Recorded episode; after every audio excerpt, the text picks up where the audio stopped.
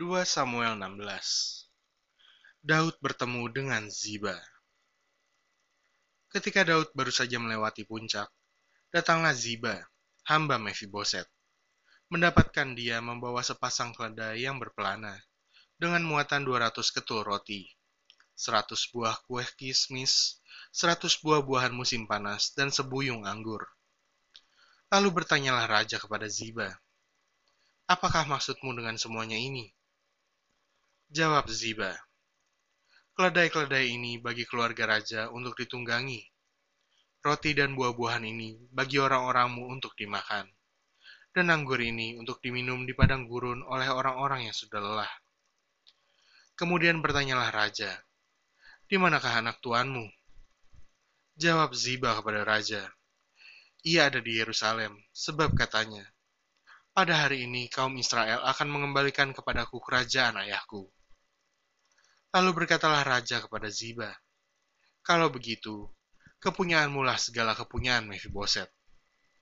Kata Ziba, Aku tunduk.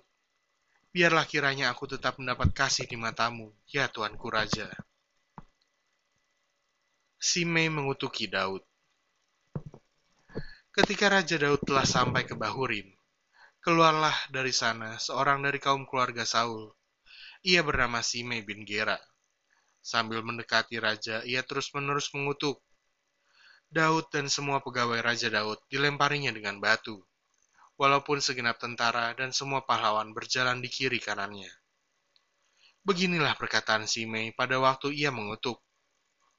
Enyahlah, enyahlah, engkau penumpah darah, orang dursila, Tuhan telah membalas kepadamu segala darah keluarga Saul, yang kau gantikan jadi raja.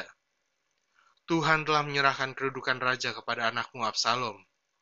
Sesungguhnya, engkau sekarang dirundung malang, karena engkau seorang penumpah darah. Lalu berkatalah Abisai, anak Zeruya, kepada raja, Mengapa anjing mati ini mengutuki tuanku raja?